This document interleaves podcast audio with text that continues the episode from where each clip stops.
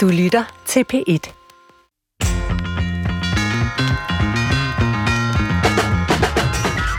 Ledigheden stiger. Mennesker bliver afskediget, og fremtiden er usikker for mange danskere her under coronakrisen. Vi kan nu se, at det ikke er den enkelte skyld, at man bliver ledig lige nu. Økonomien er udfordret, og det koster jobs. Det, tror jeg, kommer til at ændre vores opfattelse af, om man er doven og ugidelig, hvis man ikke har et arbejde. Jeg frygter dog, at vi hurtigt glemmer det igen. Selv er jeg så privilegeret, at jeg aldrig rigtig har været ledig, men jeg frygtede meget at ende som arbejdsløs filosof, da jeg studerede, og derfor skiftede jeg studie til psykologi. Og uden det skifte, ingen Brinkmanns Brix, så noget godt kan der da komme ud af frygten for ledighed. Og det er, hvad vi skal diskutere her i dagens udsendelse, ledighed. Velkommen til Brinkmanns Brix. Og vi er tilbage i øh, en normal besætning her på Brinkmanns Brix. Christoffer Heide, producer. Så godt nok så sidder du over i øh, DR-byen i Jørgen øh, Mylius' øh, studie, kan jeg se øh, på min skærm, mens jeg sidder her i Aalborg. Så vi risikerer at blive lidt ekstra udfordret på teknikken. Men vi sender i hvert fald igen hver onsdag her fra klokken 10 i den gode gamle holdopstilling. Og du har bedt om at få ordet i indledningen her, Christoffer. Ja, øh, dejligt at høre din stemme igen, Svend. I lige måde. Øhm, det, jeg godt kunne tænke mig øh, lige indledningsvis, det var øh, at spille et lille klip for dig. Mm-hmm.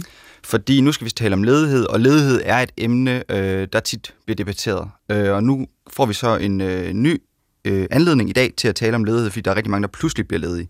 Men for en otte år siden, der medvirkede du i et radioprogram, Nå. hvor det, det blev diskuteret øh, hæftigt på det, i, i den periode, øh, det var post-finanskrise og det hele, om sådan nogle akademiker-typer som dig, der øh, går rundt på universiteterne, hvis I blev ledige, og det var der jo mange, der gjorde, øh, ville I så tage et job i Netto? Og jeg vil bare lige spille, øh, spille klippet for dig. Det er Svend, de fleste er enige om, at det er helt i orden at stille krav til arbejdsløse om, at de skal søge et job. Men hvis du blev arbejdsløs som akademiker, vil du så søge job i Netto? Ikke i første omgang. Jeg tror endda, der vil gå ret længe, før jeg ville søge i Netto. Ikke fordi der er noget galt med at arbejde i Netto. Øh, man kan så også sige, at jeg tror, det ville være synd for Netto, hvis jeg skulle arbejde der. Jeg tror ikke, det ville være noget, jeg egnede mig til. Men jeg har faktisk læst i øh, 8 år, jeg ja, faktisk 11 år, hvis man tæller alle uddannelserne med, øh, akademiske uddannelser og forskellige grader, jeg har fået. Og jeg ville synes, det var spild af den enorme investering, som jeg har været heldig, at samfundet ville øh, lave i min uddannelse, hvis, øh, hvis jeg ikke skulle have lov at bruge det. Men hvis nu du ikke kunne finde noget, Hvis der er ledige øh, jobs i, i øh, Netto for eksempel, og jeg havde let i, i måske overvis efter arbejde, øh, så vil jeg ikke afvise, at jeg vil søge der. Men øh, det er jo ret hy- hypotetisk, øh, må, må jeg indrømme. det er en øh, ung mands idealisme, der skinner igennem måske. Ja, men vil du så i dag, nu spoler vi tiden otte år frem, øh, tage et job i Netto?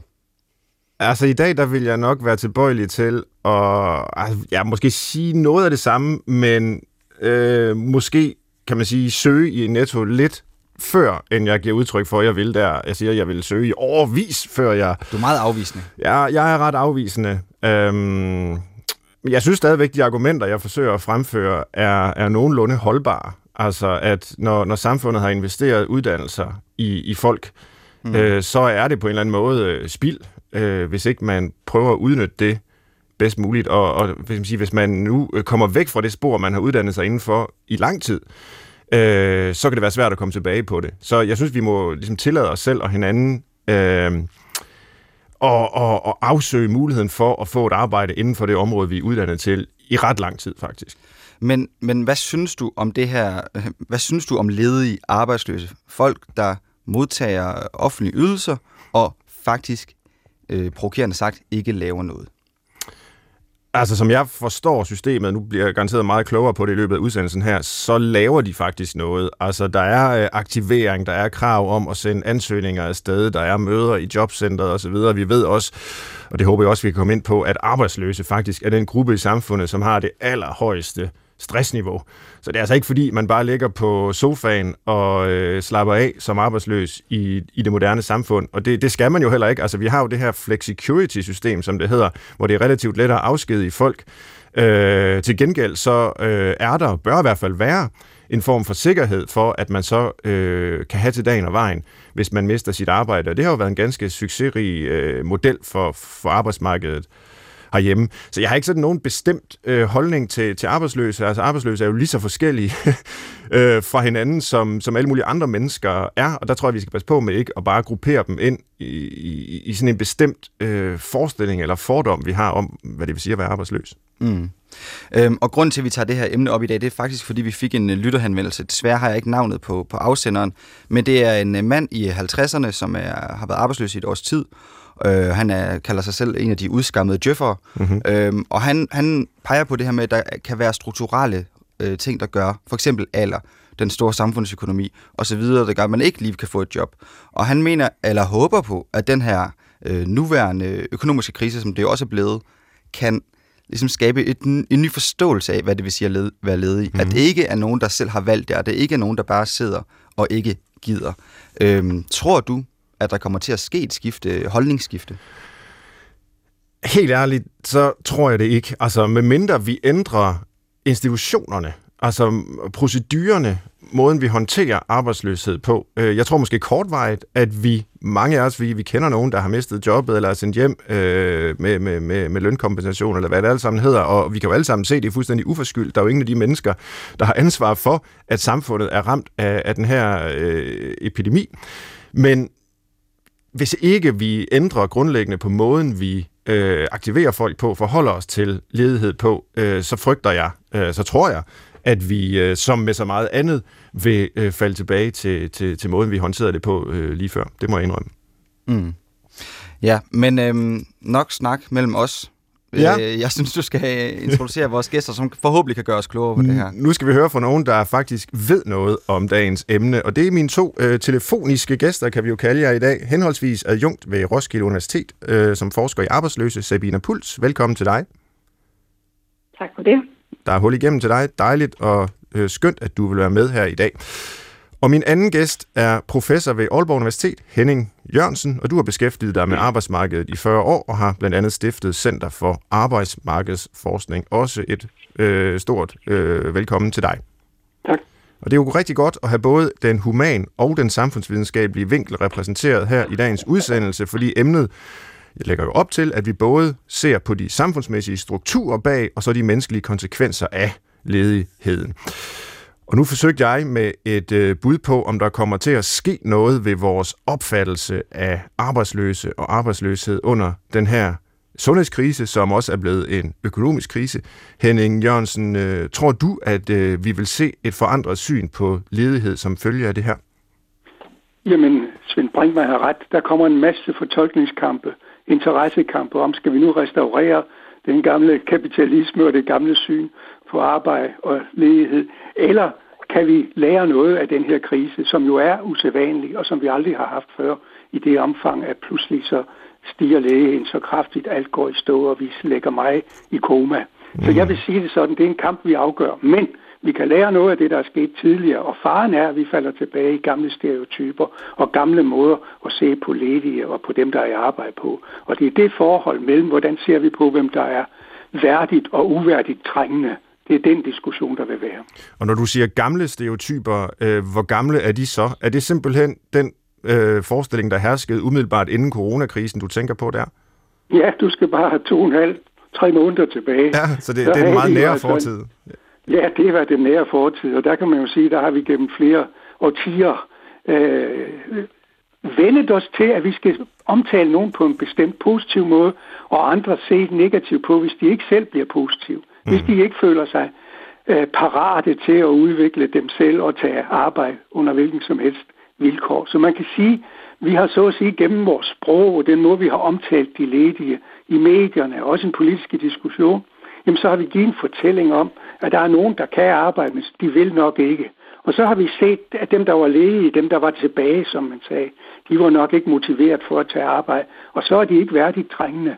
Så det er sådan en politisk konstruktion, vi har lavet, og det er jo den, vi skal diskutere, om den øh, kommer tilbage, eller vi kan lære noget af det her, så vi næsten siger, altså der er jo ikke pludselig 300.000 dogne roboter, der kommer mm. på det danske arbejdsmarked. Det kan alle se i situationen. Men det er bagefter, hvordan vil vi snakke om de ledige? Hvordan vil vi prøve på at kategorisere dem? Og hvordan vil medier og politikere og administratorer også begynde at behandle dem anderledes, end de har været? Ja, og den diskussion øh, tager vi i hvert fald hul på her i dagens udsendelse af Brinkmanns Brix. Vi skal også lige høre fra dig, Sabina Pult, som, som aktuelt forsker i de her øh, spørgsmål. Ser du muligheden for, øh, at vi kommer til at opfatte ledighed på en anden måde som følge af, af krisen? Altså, jeg vil sige, at jeg er nok en lille smule forsigtigt optimistisk. Jeg synes, vi ser nogle ansatser til, at der i hvert fald er en ændret forståelse lige nu. Altså, hvor der i tre årtier har været sådan en ret entydig tendens til, at man kun har bedt folk om at pege pilen indad mod den enkelte. Så det her er jo anledning til, at man peger ud af og kigger på, hvad betyder krisen, hvad betyder et ændret arbejdsmarked for, øh, for den enkelte person. Så jeg vil sige, der er jo et potentielt opgør med den her individualisering og selvansvarliggørelse, som har karakteriseret området i 30 år. Og jeg er helt enig med Henning, det bliver jo et empirisk spørgsmål, om det var ved. Men jeg synes sådan noget med, at beskæftigelsesministeren er ude og sige, at det ikke er de ledige skyld, de bliver ledige osv. Det er da klart øh, nye toner i, i takten i hvert fald.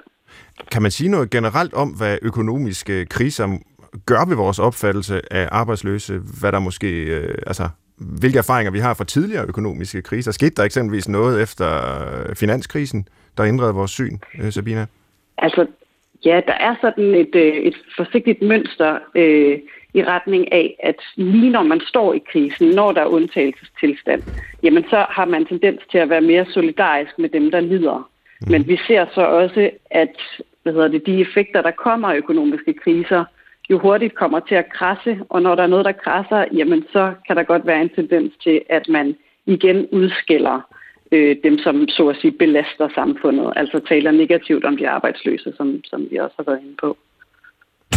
Så i den du lytter til Brinkmanns Brix på P1, og jeg hedder Svend Brinkmann, og sammen med forsker i arbejdsløse Sabine Puls fra Roskilde Universitet og professor ved Aalborg Universitet Henning Jørgensen taler vi i dag om den stigende ledighed, der nu ses og formentlig vil fortsætte de kommende måneder i Danmark, desværre. Og nu vil jeg i første omgang øh, rette mig mod dig, Sabina Puls, øh, fordi du har modtaget nogle fondsmidler, der skal bruges til at undersøge, hvordan de arbejdsløse oplever tilværelsen under krisen, som vi har nu. Øh, kan du begynde med at fortælle, hvad det egentlig er, I laver, hvad det er, I undersøger? Ja, altså sammen med min kollega Magnus Poulsen Hansen fra øh, Institut for Samfund og Erhverv, også fra Roskilde Universitet, har vi fået nogle penge til at, at undersøge lige nu, øh, hvordan er det, de ledige de klarer den her krise, hvad gør det ved dem? Øhm, og, øh, og der er et af vores spørgsmål det her, man begynder virkelig at se et, et paradigmeskifte, og i så fald, hvilken ændring gør det så? Øhm, så en af de markante ændringer er selvfølgelig, at aktiveringen i vid udstrækning er sat i bero. Så alt den, øh, altså alle de krav omkring rådighed og aktivitet, man skal leve op til som arbejdsløs, som du også var inde på, altså det her med ikke at have et arbejde, er jo ikke nødvendigvis, at man bare, øh, hvad hedder det, ligger hjemme på sofaen. Man skal faktisk gøre ret mange ting og bliver styret ret mikropolitisk, ret meget ned i detaljen. Men alt det er der jo ligesom sat i bero lige nu. Øhm, og det betyder, at vi ja, lige nu faktisk oplever sådan et naturligt laboratorium, kan man sige. Altså, mm. hvad sker der med de ledige, når der ikke stilles krav til, at de søger jobs? Laver de så noget? Søger de de jobs, der er? Eller øh, sætter de bare stopuret på pause og, øh, og nyder tiden? Og nu er vi så småt gået i gang med at interviewe. Det er vores, en af vores metoder. Vi skal interviewe og lave survey og øh, indsamle videodagbøger. Øh, og det er meget præliminært. Vi er først lige gået i gang med det her i, i de her uger. Mm-hmm. Men dem, vi har talt med indtil videre, de fortæller, at de, øh, de bruger faktisk den her situation som sådan en kærkommen øh, hvad hedder det, anledning til at gøre sig nogle andre overvejelser omkring, hvad er det egentlig for et job, de gerne vil have. Så når de ikke skal søge et vist antal jobs, så der ikke er noget pres, og de ikke er bange for at ikke at leve op til diverse regler og blive udsat for økonomiske sanktioner, jamen så øh, kan de i højere grad komme i kontakt med, hvad er det egentlig, jeg gerne vil, og hvordan kommer jeg derhen. Så der kan måske være tale om en, øh, en lidt bedre jobsøgning, end den, der nødvendigvis øh, ja, bliver en del af systemet. Eller, øh, ja. ja. Hvordan øh, ser de egentlig på fremtidsmulighederne? Fordi øh, ligesom jeg også selv var inde på, og øh, jeg jo egentlig ja. også Henning Jørgensen lige før, så er det jo formentlig forhåbentlig trods alt en, øh, en undtagelsestilstand, der vil gå over igen. Også hvad angår arbejdsmarkedet og øh, måden, vi skal have ledige i, i, i arbejde igen på. Hvordan ser de arbejdsløse selv på den situation nu? Altså er det sådan en lille oase, der er opstået, hvor de kan reorientere sig i livet, som du beskriver, men som de et eller andet sted godt ved går over igen, tror du? Eller øh, øh, er det noget, de, de, de ser som en mere permanent mulighed i deres liv? Altså, der er, der er lidt sådan, ja, som du siger, der er jo lige så meget forskellighed blandt arbejdsløse som alle mulige andre mennesker.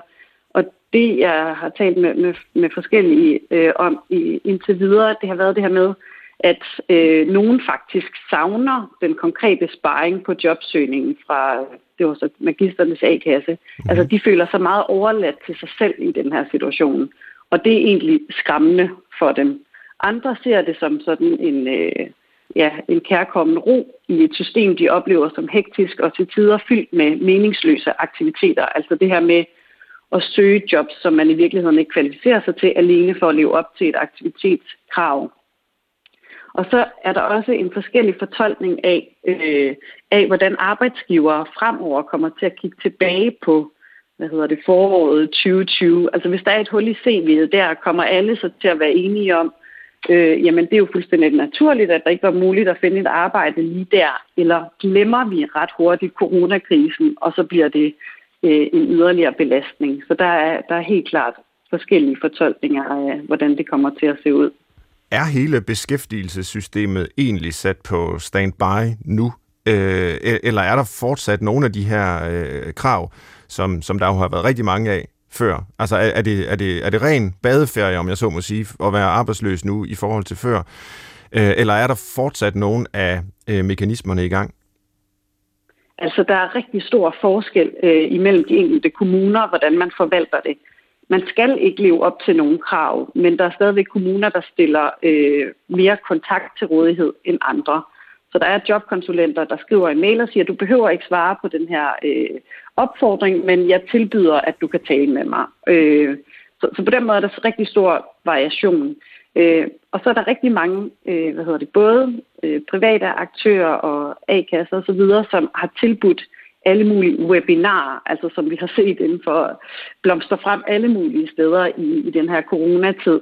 Øh, så de skal ikke møde op til obligatoriske kurser i for eksempel jobsøgning eller LinkedIn, som de jo skulle tidligere, men der bliver derimod stillet alt muligt digitalt til rådighed. Mm. Og der er der også øh, flere, der beskriver det her med, at i og med, at det er frivilligt, så oplever de at have mere øh, handlefrihed. Altså, så de kan deltage i webinar, men hvis det her øh, specifikke kursus ikke øh, giver super god mening for dem, så kan de logge af igen. Og når de deltager i et obligatorisk kursus, øh, hvor fremmøde jo er en del af det, de skal leve op til, jamen så sidder de nogle gange igennem nogle kurser, hvor der er hvad hedder det, svingende kvalitet, og hvor det kan opleves som, som spild af tid. Så det her med mængden af spild af tid og meningsløse aktiviteter er jo forsvundet for en stund, og det gør det tydeligere både, hvad var det meningsløse, og også hvad var det, vi savner. Altså, at der mm. er noget, øh, blandt andet det her med en specifikke sparring på, øh, på jobsøg, øh, på hvad hedder det, ansøgninger osv., som, som flere mangler på nuværende tidspunkt.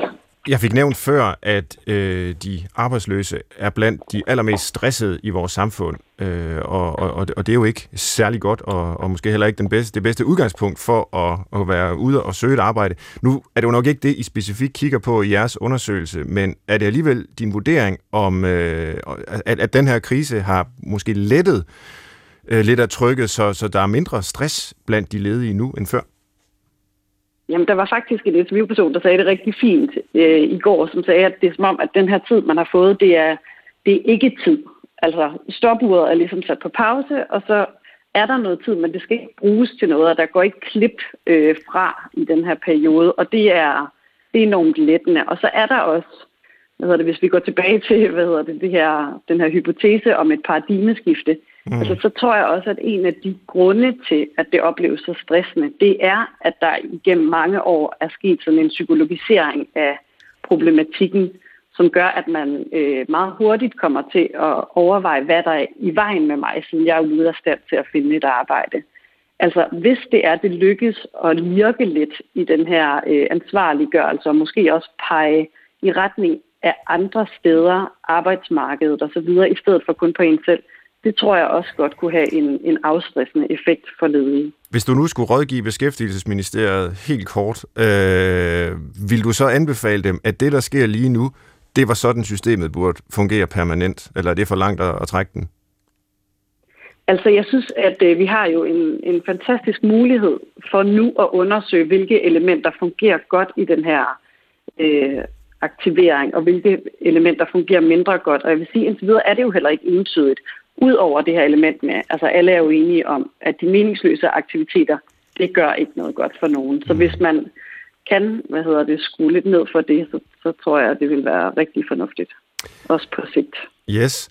Lad os øh, vende os mod øh, dig, Henning Jørgensen. Du har forsket i arbejdsmarkedet herunder ledighed og arbejdsløse gennem fire årtier. Og med den lange erfaring, øh, har du så noget som helst håb for, at der kommer til at ske noget nyt for måden, vi opfatter ledighed på? Du var lige kort inde på det før.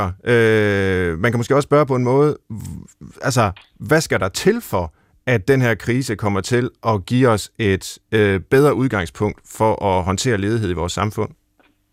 Ja, vi skal få et bedre indblik i, hvad det er for nogle mekanismer, der er på spil.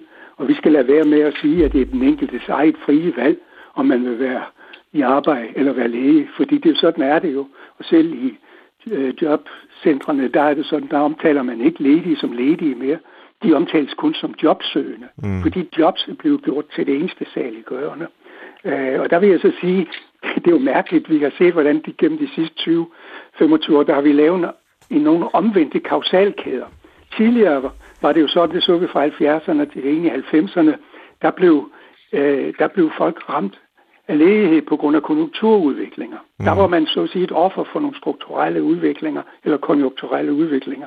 Og de sidste 20 år, der har vi snakket om, at nu er det markedet, der bliver ramt af folks manglende vilje til at tage arbejde. under ligegyldigt hvilke betingelser, om det er netto eller hvad det er. Og det er de der eh, omvendte kausalkæder, vi skal have tilbage til det rigtige. Og der er jeg uenig med Sabine, det er ikke tre år til. Jeg synes, det er det sidste, det er her i det 21. århundrede, at det er rigtigt at slå igennem det her med, at vi er begyndt at se det som et, ja, et valg, et binært valg for den enkelte, om man vil være læge eller ej. Og derfor så begynder vi at udskamme dem, som man siger, der, der kan, men som nok ikke vil. Ja. Og derfor er det spørgsmålet om, hvordan vil vi snakke om de læge, se på de læge og behandle de læge. Og hvis vi kigger på, hvis vi tager beskæftigelsessystemet, så er der sket en fantastisk ændring fra hvad der skete i 90'erne og så de sidste 20 år. For hvis du går tilbage til omkring år 2000, der omtalte man ledige med helbredsmæssige og sociale problemer. Man så faktisk på baggrund, hvad det var, de havde af situation, hvad de måtte kæmpe med, hvis du ikke bare manglede et job, men også manglede at få noget hjælp til at få noget privat, helbredsmæssigt, socialt på plads før. Og der gjorde man noget, og man lagde uddannelse ind i aktivering. Man hjalp så at sige den læge. Man lavede det, der hed individuelle handlingsplaner. Det, der så er sket, så er man gået væk fra det. Nu laver man kun jobplaner. Og det betød, at job blev det eneste saliggørende. Og det så vi allerede fra 2004, for der indførte vi det, der hed matchkategorier. Og der blev ledige omtalt som nogen med lav eller ingen match med arbejdsmarkedet. Det blev så i 2010 til, at man snakker om de midlertidigt passive. Altså, nu var man midlertidigt passiv. Man gjorde ikke nok selv. Og der kan vi så se her de sidste 7 år, der er de blevet omtalt som de aktivitetsparate. Og det står det selv i de administrative kategorier. Man skal være aktivitetsparat. Mm. Og det vil sige, at nu er det altså et krav om at være aktiv og at være parat til at tage hvad som helst. Også job i netto, hvis det skal være sådan. Og derfor så ender det med, at vi omtaler dem som ja, ressourcestærke, selvom de måske har en masse problemer. Men de sidste 20 år har vi set bort fra de der baggrundsfaktorer, de, de ting, der gør, at folk måske slet ikke kan være 100% jobsøgende og er klar til at komme ud på arbejdsmarkedet. Så det er, hvordan vi vil tale om at forstå og behandle, og også administrativt indordne ledige i de kategorier, de skal øh, arbejdes ud fra. Ja, det lyder i mine ører som om, at det, det du beskriver er et element af sådan en helt øh, almen forandring i vores syn på forholdet mellem individ og samfund, altså hvor det jo populært sagt i 70'erne var samfundets skyld øh, så øh, er vi i stigende grad gået væk fra det og tænker nu meget mere i individuelle øh, perspektiver. Det er den enkeltes egen skyld, den enkeltes eget ansvar, og noget jeg i hvert fald selv har lagt mærke til, øh, det er, at det i løbet af de seneste øh, 10 år eller deromkring, er blevet meget odiøst at være et offer. Altså det er ligesom et kæmpestort tabu, man må ikke være offer for noget. Øh, heller ikke for øh, dårlige konjunkturer og strukturelle udviklinger i, i samfundet, der skaber arbejdsløshed. Man må ikke gøre sig til et offer. Øh, er, er det den sådan store samfundstransformation, vi ser konsekvenserne af her på, på området for, for ledighed, Henning Jørgensen, hvor, hvor, hvor, hvor det er blevet forbudt at være et offer? Altså man skal ligesom tage, øh, være sin egen lykkes med og øh, kontrollere sin egen skæbne, også selvom man lever sit liv inden for en sammenhæng, som man jo af gode grunde ikke kan, kan være totalt ansvarlig for. Først skal vi lige konstatere, at skruer vi tilbage til 70'erne, så jeg har kigget på, hvad Socialdemokratiet i deres principprogram fra 77 sagde om arbejdsløshed. Der sagde de, arbejdsløshed er en uforskyldt situation for den arbejdsløse. Ja. Derfor bør der ydes arbejdsløshedsunderstøttelse uden tidsbegrænsning, så længe arbejdsløsheden varer. Og det er jo godt nok noget andet, hvis vi nu går op her i 2010'erne. Øh, Karen Hækkerup, der var socialminister, sagde, at det skal være en æresag at klare sig selv. Vi skal have rusket op i vores værdier. Altså krævementaliteten skulle det gøres op med. Og der kan du jo se, at den udvikling har gjort, at selv socialpolitik, det var en gang, der hed det noget for ikke noget. Nu hedder det noget for noget. Mm. Og i beskæftigelsespolitikken, vi har lavet nyttejobs. Ikke nytteaktivering, men nyttejobs. Det skal kunne betale sig at arbejde. Og på den måde er der sket nogle ændringer, som jeg synes har slået stærkt igennem i de sidste 20 år. Det med, at det skulle betale sig at arbejde, det er jo sådan en incitamentsmoral, man kører ind i det. Og det har noget at gøre med den neoliberalisering af samfundet, som vi har set, hvor alt skal være instrumentelt indrettet, og det er kun nytte for den enkelte, det drejer sig om. Mm. Og der er det altså, vi bliver nødt til at sige, at selv Svend Brinkmann med din psykologibaggrund, positiv psykologi, det er jo noget, der også går hen og snakker bare om, at vi skal tage ja-hatten på. Og i dag, der snakker vi om folks employability, som om man bare selv kan vælge, hvornår man vil tage job, og hvilket job man vil. Så jeg synes, det er noget med også at forstå baggrunden for det. Og den neoliberalisering, det er jo noget, der både sætter nye øh, økonomiteorier og økonomitænkning ind, og det gennemsyrer altså nu hele vores samfund, også offentlig politik, også beskæftigelsessystemet. Det kan man så håbe på, at det bliver ændret nu. For du, nu kan hver jo se, at den der omvendte kausalkæde med, at, at det er markedet, der er offer for folks manglende lyst til at tage hvad som helst arbejde, den dur jo ikke.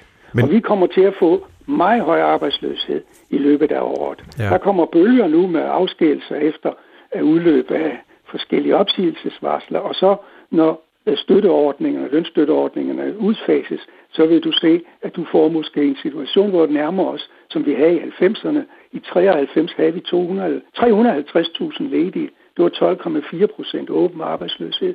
Og jeg siger, det er et problem, som vi virkelig skal gøre noget ved.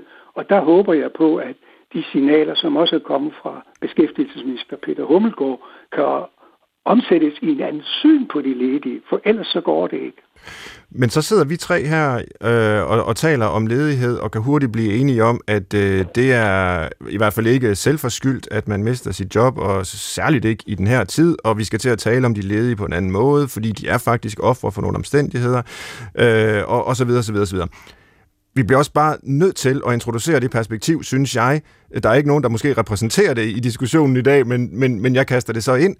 Det perspektiv, der siger, jamen, altså, øh, den økonomiske videnskab fortæller os rent faktisk, at den her incitamentmoral, tror jeg, du kaldte det, Henning, øh, virker. Altså, forkorter man dagpengeperioden, nedsætter man ydelserne, presser man de ledige, så kommer de øh, mere i job, og det er til gavn for samfundsøkonomien, og det er også til gavn for dem selv, fordi det er øh, ligesom menneskeligt værdigt at være en del af, af det arbejdende fællesskab, eller sådan noget. Henning, hvad siger du til, til det argument, at det kan godt være, at det er en uh, instrumentel incitamentmoral, men den virker? Jeg tror, du skal lade være med at tro på alt, der står i avisen. og jeg tror, jamen det gælder jo om at kigge på det, og jeg har faktisk kigget på det. Ja. Sagen er jo, der er ikke et skygge af bevis på, at over for svage ledige, såkaldt ressourcesvage ledige, dem der har andre problemer end bare mangel på et job, der virker det ikke med de incitamenter. Overhovedet ikke. De har helt andre problemer at tage sig af. De er ikke nogen, der laver sådan små kalkyler som den lille købmand, den her idealmodel om en universel rationalitet. Jeg overvejer kost og benefit, om det nu kan betale sig at rejse sig fra sofaen og gå ind og søge job i Netto eller ej. De har dagsaktuelle problemer. De har sociale, psykologiske, helbredsmæssige ting. De har en masse ting, som presser sig på. Og det er ikke dem, der er ressourcer. Øh, de der ressourcestærke personer, de er et helt andet sted. Det er dem, der reagerer på incitamenter. Mm. Men det er ikke de ressourcesvage. De skal have en anden form for hjælp. Øh, og det er også noget vrøvl at sige, at vi har så mange, der bare vil hænge i den offentlige hængekøj, altså lade sig forsørge af det offentlige. For hvis vi nu lige gør det op, hvad laver dem, der ikke laver noget? Ja, mange af dem, de går faktisk på arbejde. For lige at tage tallene. Mange af dem, de er på barselsårlov. De er altså normalt nogen, der har arbejde. Skulle man sige, det er galt, at de ikke skulle gå på barselsårlov? Det er jo faktisk 50.000 om året. Mm. Så har vi folk i flexjob. 61.000. Vi har folk i jobrotation. Vi har ansat med løntilskud. Vi har folk i virksomhedspraktik. Vi har nyttejobs. De går alle sammen på arbejde. Så har vi også revalideringsydelse, og så har vi mange ressourceforløb, og så resten i førtidspension.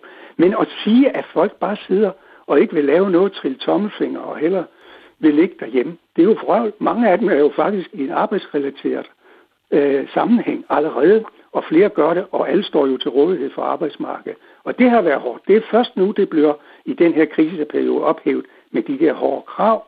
Men hvis man begynder at sige, at man også skal behandle de ledige med værdighed, så kunne det være, at man skulle begynde at lave individuelle handlingsplaner igen og behandle dem forskelligt. Mm. For det, der er problemet med dine økonomianalyser, det er, at man bruger en model over for alle, og ikke sondre, at de er meget forskellige og har forskellige muligheder for at reagere på incitamenter.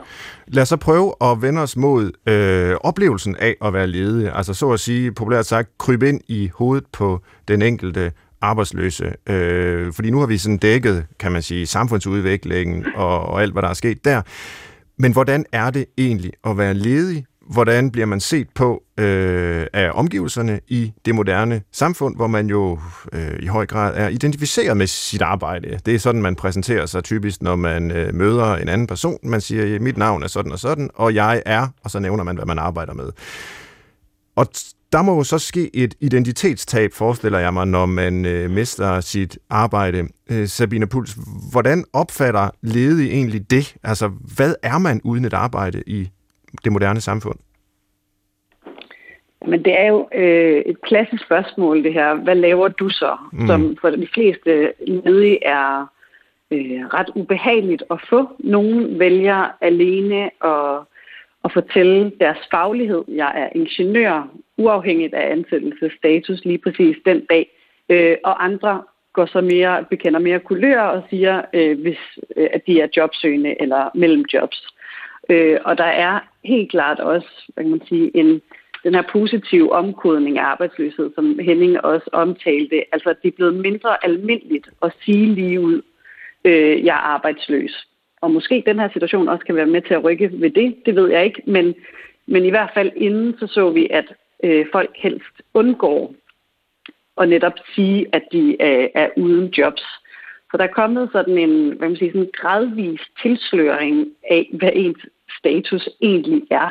Øh, og det spiller blandt andet sammen med, hvad hedder det, altså prekariseringstendenser, det her med, at man jo sagtens kan være øh, solo-selvstændig, eller freelancer, eller konsulent, eller hvad har vi, øh, hvor du modtager dagpenge, men egentlig ikke øh, identificerer dig som arbejdsløs. Mm. Øhm, så der du skal måske lige forklare, forskellige... Sabine, hvad prekarisering ja. er. Hvad er prekariatet? Det er noget, man taler en del om i samfundsforskningen i de her år. Kan, kan du fortælle, hvad det dækker over? Ja, jo, men det dækker over sådan en, en bred tendens, øh, hvor, hvor der ikke kun er lønmodtagere på, på arbejdet, men vi ser sådan en, en, vifte, en bred vifte af midlertidige stillinger, øh, og øh, altså, hvor folk for eksempel ikke kun har et fast arbejde, men har projektansættelser forskellige steder, og på den måde stykker et andet arbejdsliv sammen. Mm. Og så er der også en, en britisk sociolog, Guy Standing, som kalder det prekariatet, og siger, at det er den nye underklasse i samfundet. Og det kan være veluddannet og lavt uddannet og alt derimellem. Men det er altså de her mennesker, som ikke i samme grad kommer ind på arbejdsmarkedet og finder tryg tilknytning til arbejdsmarkedet, men i stedet hele tiden er på jagt efter en ny midlertidig ansættelse. Og der er en del diskussion om, hvorvidt de her prekariseringstendenser er særligt udtalte i en dansk sammenhæng det er ikke noget, man ser, når man kigger fuldstændig bredt på, på statistikkerne, men inden for særlige brancher, såsom undervisningsbranchen og kulturbranchen osv., er det øh, enormt udtalt.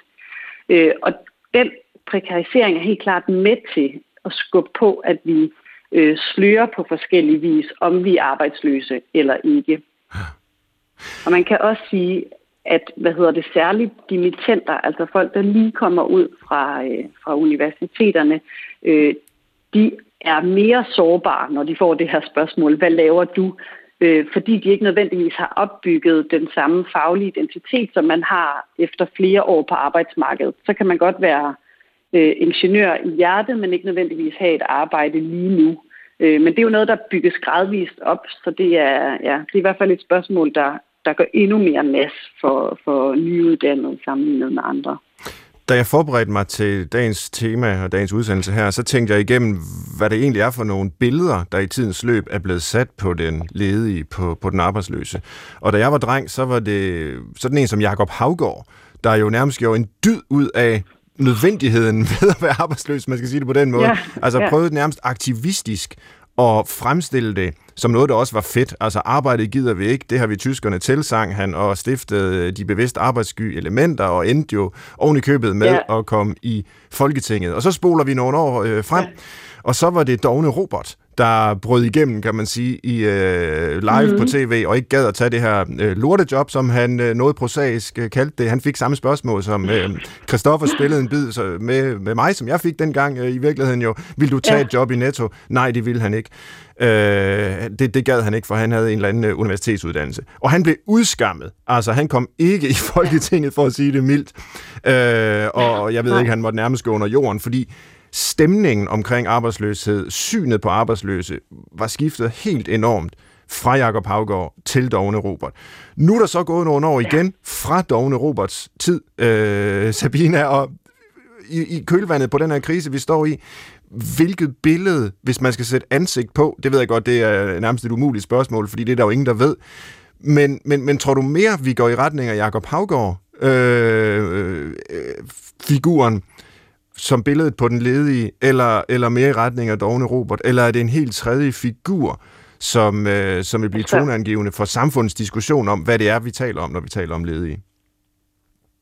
Jamen altså, jeg tror, det kommer nok til at være en, øh, en figur, vi ikke rigtig for alvor kender endnu, men som netop har noget at gøre med den her prekarisering og neoliberalisering, som vi har været lidt inde på. Altså, øh, jeg tror i højere grad, at nogle af de arbejdsløse, vi kommer til at se flere af, øh, kommer til at være de her, som stykker deres arbejde sammen med perioder på dagpenge, øh, og så perioder i job, altså de her portfolio- eller patchwork-karriere, som man kalder det. Altså hvor det faktisk, det at være arbejdsløse, øh, er en del af et forløb. Altså så, så øh, jeg talte også med, med en i går faktisk, som beskrev det her med, at for hende, hun arbejdede i kulturbranchen og var så, øh, hvad havde så ikke, øh, hun skulle lige til anden samtale, og den blev så droppet, fordi coronakrisen var startet. Men hun beskrev, øh, at hun synes, det var forkert, den her øh, forestilling om, at hun skulle være uansvarlig, øh, fordi hun har valgt den her vej. Hun har hele tiden kalkuleret med, at kulturbranchen er, som den er. Jeg kender mit arbejdsmarked, jeg kender mit felt, så jeg ved, der kommer til at være tidspunkter, hvor jeg ikke øh, er i job, men så har jeg til gengæld sparet op, når jeg er i job, og øh, betaler ind til min A-kasse, som gør, at jeg kan bruge øh, dagpenge i, i perioder, hvor det ikke er muligt at, at få et, øh, et lønnet arbejde. Så i det hele taget tror jeg, altså igen, det er, det er ikke noget, der afspejler sig i de bredere statistikker. Der er prekarisering ikke specielt udbredt i Danmark, men, øh, men jeg tror alligevel, det er mere i, i den retning, vi, øh, vi kommer til at se. Mm. Altså at tilsløringen af, af arbejdsløshedskategorien bliver, bliver endnu vildere.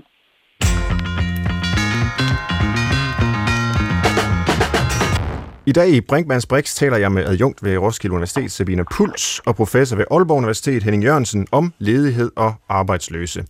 Men uh, producer Christoffer Heide, du lytter jo med igen, og du plejer mm. at have noget at byde ind med undervejs. Er der noget, uh, vi i dine ører ikke har berørt indtil videre, som vi skal huske at komme ind på?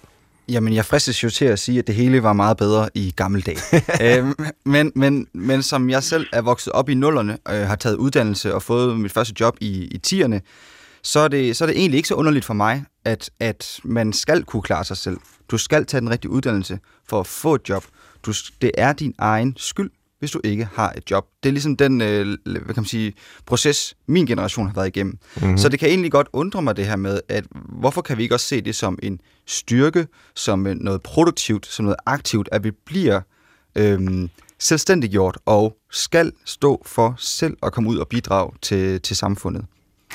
Det er faktisk et rigtig godt spørgsmål, og måske også et øh, generations øh, en generationsforskel. Nu er du, øh, kan vi godt afsløre for lytteren, lidt yngre end mig, Christoffer, og, og, og jeg ser måske lidt anderledes på det. Jeg er ikke vokset op helt med den samme fortælling om, at det faktisk er godt, at man bliver sin egen øh, lykkes med, og man kan tage sin skæbne i egne hænder og, øh, og, og selv skabe sig et, et, et job.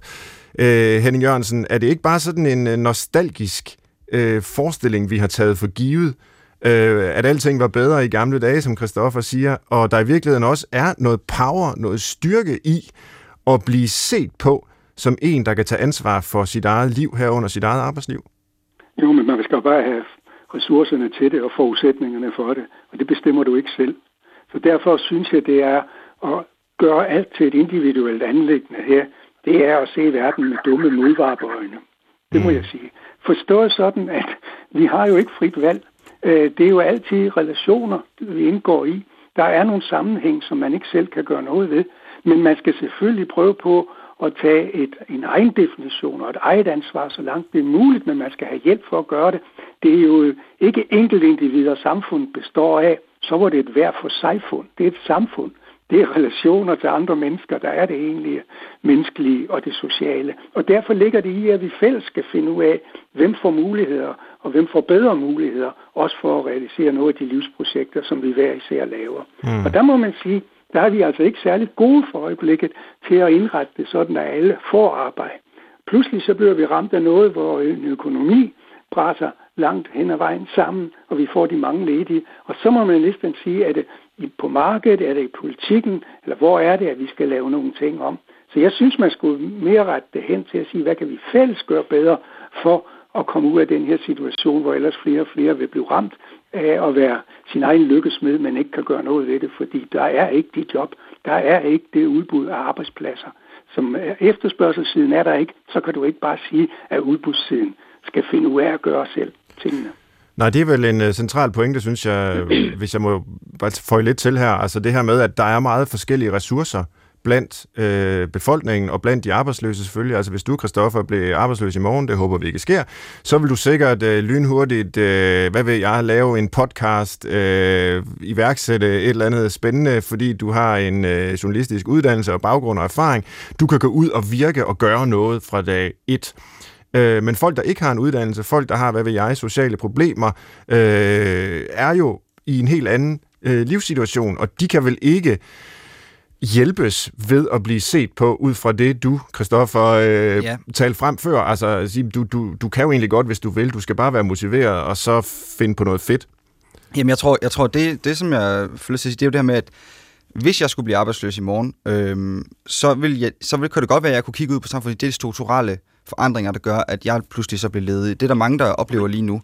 Men derfor vil det jo stadigvæk være ødelæggende for mit livsgrundlag. Det vil stadigvæk være mig selv, jeg skulle kigge på øh, hver morgen, og så sige, nu er det dig, der skal ud og have det her job. Jeg kan jo ikke bare øh, læne mig tilbage og så sige, det er jo samfundet, der ikke kan tilbyde mig et job.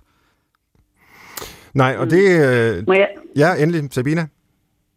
Ja, jeg vil også gerne lige få et til, at jeg tror også, at, øh, at debatten bliver nødt til at blive, hvad kan man sige, skilt op i, har vi at gøre med kontanthjælpsmodtagere, eller har vi at gøre med dagpengemodtagere, og hvad er der for ressourcer i de forskellige grupper? Altså det med at behandle alle ledige under samme hat er, er helt klart problematisk i den her sammenhæng. Og så vil jeg også altså, give Kristoffer ret i den henseende, at alle de her empowerment-teknologier, som man kan kalde dem, øh, altså det her med, at man, man forsøger at ansvarliggøre borgerne selv, det kom sig jo også af, at man øh, konstaterede, at der foregik en enorm umyndiggørelse i øh, de her forvaltninger førhen. Og det var jo mm. et enormt problem, så på den måde så er det jo naturligvis gode intentioner, øh, der er hvad kan sige, bygget ind i de her teknologier. Men der, hvor det øh, viser sig at være problematisk, når man kigger på konsekvenserne af de her empowerment-teknologier, så er det dels, at der er nogle par paradoxale teknologier. Så på den ene side, så får du at vide, jeg lavede blandt andet feltobservationer i en A-kasse, hvor, øh, hvor hvad hedder det, lokalerne ikke fik navne efter tal, men fik navne efter øh, storbyer rundt omkring i verden. Så velkomstmødet for nye ledige var i øh, Buenos Aires på, øh, på første sal.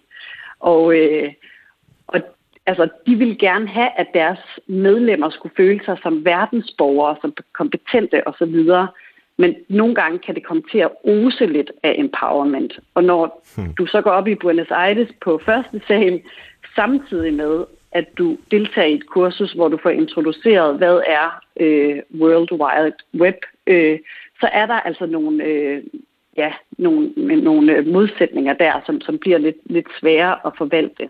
Men ellers så, altså, det her med at give øh, altså, mestringen over livet til de arbejdsløse selv, er jo helt klart jeg vil sige, gunstigt, og det er jo også noget af det, som, som de fortæller om nu, altså det her med at selv at have hvad kan man sige, handlekraften og selv at have initiativretten osv., ja. det er faktisk noget, der giver anledning til nogle bedre refleksioner omkring arbejde og bedre øh, ansøgninger i det hele taget. Det, det står mere og mere klart for mig, at det gælder om at finde en balance i det her spørgsmål mellem på den ene side øh, for stor umyndiggørelse af den enkelte, altså hvor man bare er et offer for strukturelle omstændigheder i samfundet, konjunkturer, der, der bliver dårligere osv., uanset hvad, og på den anden side en øh, jeg sige, ekstrem overmyndiggørelse af den enkelte, der så tildeles øh, det, det fulde ansvar for, for alt, hvad der foregår i, i livet.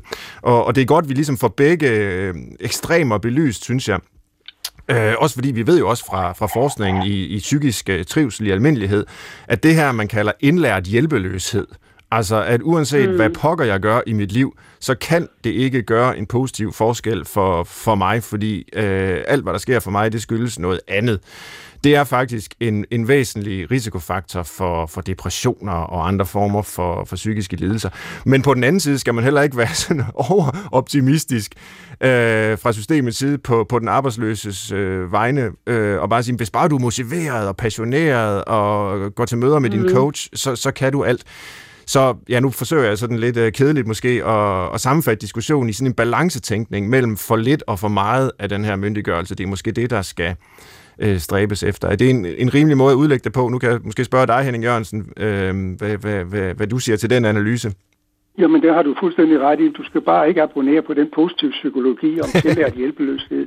Fordi det er jo der, man går hen og får folk til kun at tænke om sig selv i positive kategorier. Ja. Så derfor gælder det jo om, væk fra den der positive psykologi, og væk fra regnearkstrængene, der kun betragter alle som homogene, og derfor ikke ser på, at folk har forskellige muligheder, forskellige ressourcer. Vi skal have noget konkret viden om det, noget empirisk viden, og så skal du lave forskellige artige indsatser. Det er derfor, jeg foreslår, at vi går tilbage til at lave individuelle handlingsplaner, og vi programmerer helt beskæftigelsessystemet anderledes. Så der bliver nogle trædestene, at folk kan komme måske i uddannelse i en periode, så komme på det åbne arbejdsmarked. Så kan det være, at de skal tage et sabbatår, eller hvad ved jeg, så kan det være, at de bliver arbejdsløse i en kort periode, men der skal være trædesten tilbage, mm. fordi det er kun fælles, at vi kan hjælpe med til, at vi hverken bliver over- eller umyndiggjort. Og nu er du i gang, øh, Henning Jørgensen, med at tegne øh, en mulig vej, vi kan gå som samfund på det her område. Øh, individuelle handlingsplaner nævnte du. Og kan vi måske lige øh, sammenfatte det her afslutningsvis? Øh, der er små 10 minutter tilbage. af udsendelsen. Altså, vi har jo været omkring det her med, at der lige nu måske er en mulighed for at skabe en ny opfattelse af ledighed, der fjerner lidt af ansvaret fra den enkelte for, for egen arbejdsløshed. Øh, men det er jo ikke sikkert, at det håb bliver indfriet, så jeg vil gerne have, at vi lige ser nu på både på drømmescenariet, hvad er det bedste, der vil kunne ske på det område i jeres øjne, og også på det omvendte, hvad er det værste, der vil kunne ske. Hvis vi nu leger med en femårs udsigt, en femårsplan, hvor alt går, som I to ønsker. Hvordan ser arbejdsmarkedet så ud om øh, fem år? Sabina, tør du at våge øh, pelsen der med et bud på det? Puha, den synes jeg er lidt, øh, lidt halvhård, må jeg sige, men, øh, men, men øh, nej, men jeg tror, at, øh, at hvis det er, vi i, i den her periode bliver klogere på, hvad er det for nogle elementer, som fungerer og som hjælper folk videre øh, i deres liv, øh, og også hvor de kommer hen og finder et arbejde, som ikke bare er et hvilket som helst arbejde, og derfor kun holder en måned eller to, men rent faktisk et godt arbejde, som giver dem god livskvalitet osv. Øh, så, så tror jeg meget er vundet, og jeg tror det her med, nu er øh, regeringen allerede i gang med at tage nogle af de lavt hængende frugter i forhold til at sortere nogle af de meningsløse dele af aktiveringen ud, men jeg tror, at den her periode kommer til at gøre os klogere på, hvad er det, der ikke fungerer. Og den her øh, logik omkring øh, pisk og omkring øh, for eksempel det her med at have inkorporeret tabsaversion som en del af politikken, altså at man gerne vil tage noget fra folk, fordi det virker stærkt, og så er de, er de endnu mere incentiveret til at, at søge jobs. Altså, det tror jeg helt klart, at vi skal lidt mere væk fra. Ja. Øh, og så i stedet, øh, hvad kan man sige, gå, gå mere, hvad hedder det, balanceret og common sense til værks. Altså, øh, hvad, hvad, hjælper egentlig, hvad hjælper egentlig folk videre? Og der, der må jeg give Henning fuldstændig ret i den her øh, tilgang, hvor, hvor det handler om at tage udgangspunkt i den enkelte og i den enkeltes fagfelt. Altså generelle tips og tricks til, hvordan du skal smile og være enormt proaktiv og udfarende, er ikke nødvendigvis et catch-all-svar til, til alle ledige. Der er det nødvendigt at, at have noget mere sådan, øh, målrettet den enkelte situation. Henning Jørgensen, kan du øh, lokkes til den samme lynanalyse øh, fem år øh, ude i fremtiden? Hvordan ser området ud, hvis alt går efter dit hoved? Jamen, jeg er så heldig, at jeg sammen med to kolleger, Mads Peter Klint og Stine Rasmussen, netop har udgivet en hel bog, der hedder Aktiv Arbejdsmarkedspolitik, hvor vi prøver at kigge fremad, mm-hmm. og hvor vi faktisk kommer med nogle idéer til, hvordan man kan gøre det her. Og det første er, at vi siger, lad os nu være med at se på ledige, som om det er bare nogle sofakartofler, der gerne vil ligge derhjemme. Vi er, mennesket er et aktivt og socialt dyr, og vi vil gerne lave noget produktivt, men så skal vi sammen indrette det anderledes. Og når det gælder med indsatserne over for ledige og på arbejdsmarkedet, så skal der både være noget, der øh, har med udbudssiden og efterspørgselssiden at gøre. Vi skal både lave skub, og vi skal lave træk, øh, så vi får nogle gode match. Men vi skal for det andet altså sørge for, at folk får bedre muligheder med deres kvalifikationer. Også dem, der er ledige nu de næste par år, der skal vi massivt satse på voksen efter- og videreuddannelse, så vi kan sikre, at folk kommer ud og oplever det, man kan kalde vingernes tryghed.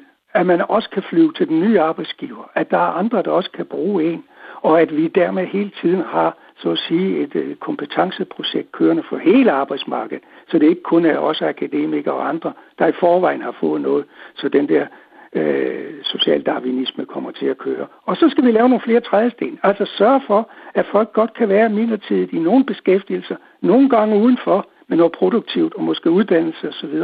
Og så er der mulighed for at komme tilbage igen. Så jeg, jeg er enig i, at der skal være et paradigmeskift, men det kommer ikke af sig selv. Det er en social og det er en politisk kamp, der kommer til at ske nu efter, at vi, som det hedder, lukker op igen, som der jo ikke er noget, der hedder, når vi åbner økonomien og arbejdsmarkedet igen. Det er modtaget, og vi håber, at beskæftigelsesministeren og alle embedsmændene lytter med til det her.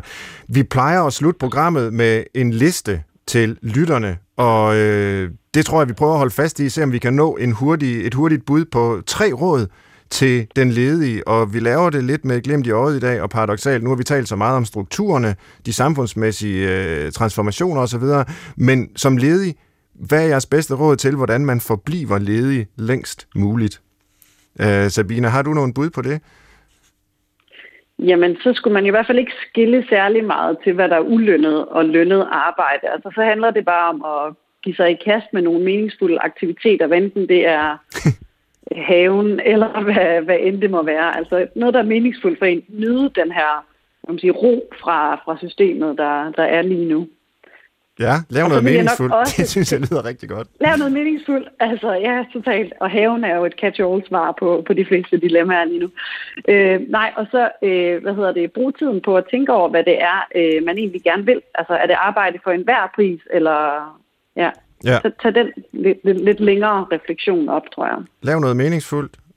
Tænk dig om. Reflekter. Henning, har du øh, altså, hvad... input? Ja. Mm. Du må godt komme med et sidste. Nej, jeg har lige et sidste. Yes. Øh, det er at være lidt nysgerrig på, hvad det er, man ser, når man ikke hele tiden opfordres til at vende pilen ind mod en selv, men derimod udad. Ja. Hvad er det så egentlig, man får øje på, når man lige får pause fra at skulle kigge på, om der er noget i vejen med en? Vær nysgerrig, kig ud i samfundet, vær måske også noget kritisk der. Har du øh, noget for til listen, Henning Jørgensen? Ja, altså jeg synes, det er godt at hvile i sig selv. Det er ja. godt at tænke sig om, så man ikke bare kører med med den der accelererende øh, foretagelsomhed i hverdagen. Og det kan man jo så bruge den her tid til. Men jeg synes, man skal ikke bare tænke sig om individuelt. Man skal være sammen med andre. Være mhm. aktiv mhm. sammen med andre. Begynde at diskutere, hvad der er meningsfyldt, og hvordan vi kan gøre noget. Det kan også være, at andre ledige kunne være nogle gode nogen at lære at kende og begynde at diskutere. Så må man også overveje med sig selv, jamen hvis jeg nu har været inden for hotelrestauration, så er der måske ikke job til mig fremover. Skal jeg så ikke begynde at tænke om at få øh, en ny uddannelse, altså omskole mig til et nyt jobområde, et nyt beskæftigelsesområde, så må jeg måske også tage uddannelse. Og så vil man tænke over, hvordan vi kan indrette tingene bedre sammen. Så det med at tænke, hvordan kan vi også fælles ændre de forhold, som har været, det tror jeg bliver vigtigt. Så jeg vil næsten sige, kunne der være, at man skulle blive politisk aktiv i den periode også.